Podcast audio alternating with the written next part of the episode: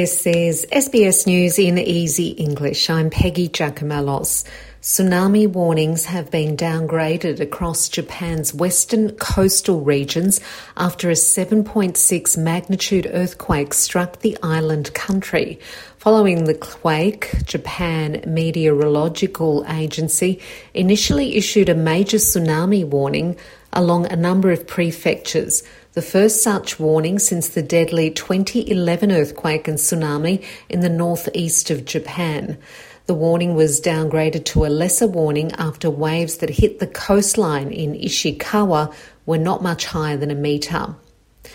A number of people are dead after the earthquake in Japan, with the toll expected to rise.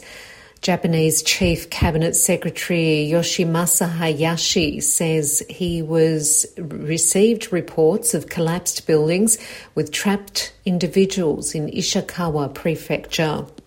The specific details are currently unclear, but we currently have received reports of six individuals trapped by collapsed buildings in Ishikawa Prefecture. We will continue to make all efforts to gather more information. Israel has pulled tanks out of the, some Gaza City districts, residents say, as it announces plans to shift plans and cut back on troop numbers to allow reservists to shift back to civilian life and support Israel's economy. This shift comes as the I D F has announced the deaths of one hundred seventy-two soldiers who have been killed since Israel began its ground invasion of Gaza on October the twenty-seventh after a deadly attack by Hamas militants.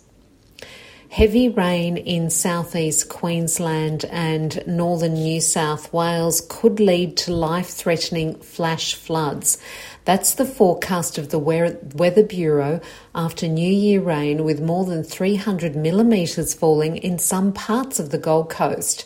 Police have urged people to stay off the roads where possible and not to go boating. Gold Coast Mayor Tom Tate says the intense falls could continue. The Bureau has indicated that um, there will be more significant rain uh, and it won't let up till Uh, Tuesday afternoon, perhaps even going on to Wednesday. Rescuers have responded to at least one hundred fifteen calls on Monday, triggered by storms and flooding in northern New South Wales, as Queensland's southeast braces for more rain. New South Wales Emergency Services say their crews had completed twenty-seven rescues in the Northern Rivers region alone since yesterday, although no significant injuries have been reported. Queensland Fire and Emergency Services Acting Deputy Commissioner Kevin Walsh told S B S News that rescue and recovery efforts have not let up since Christmas. Well, obviously, we've got a lot of houses that are damaged and people still with um, uh, seeking some assistance. We've got a lot of crews on the ground helping them today as we speak. Even if it's raining, our crews are out assisting.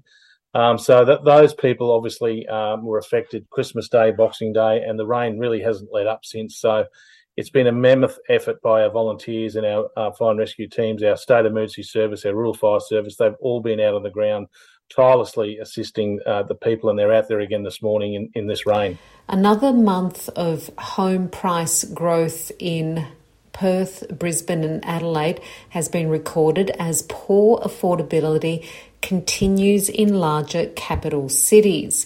Analysis of CoreLogic's home value index dwelling values across the three smaller cities have been rising by about one percent a month since May twenty twenty-three. Nationally, home values lifted by zero point four percent in December, with prices up eight point one percent in the twenty twenty-three calendar year. The monthly growth was the smallest gain since last February, unwinding a downturn that began in twenty twenty-two. I'm Peggy Giacomelos, and that's S B S News in Easy English.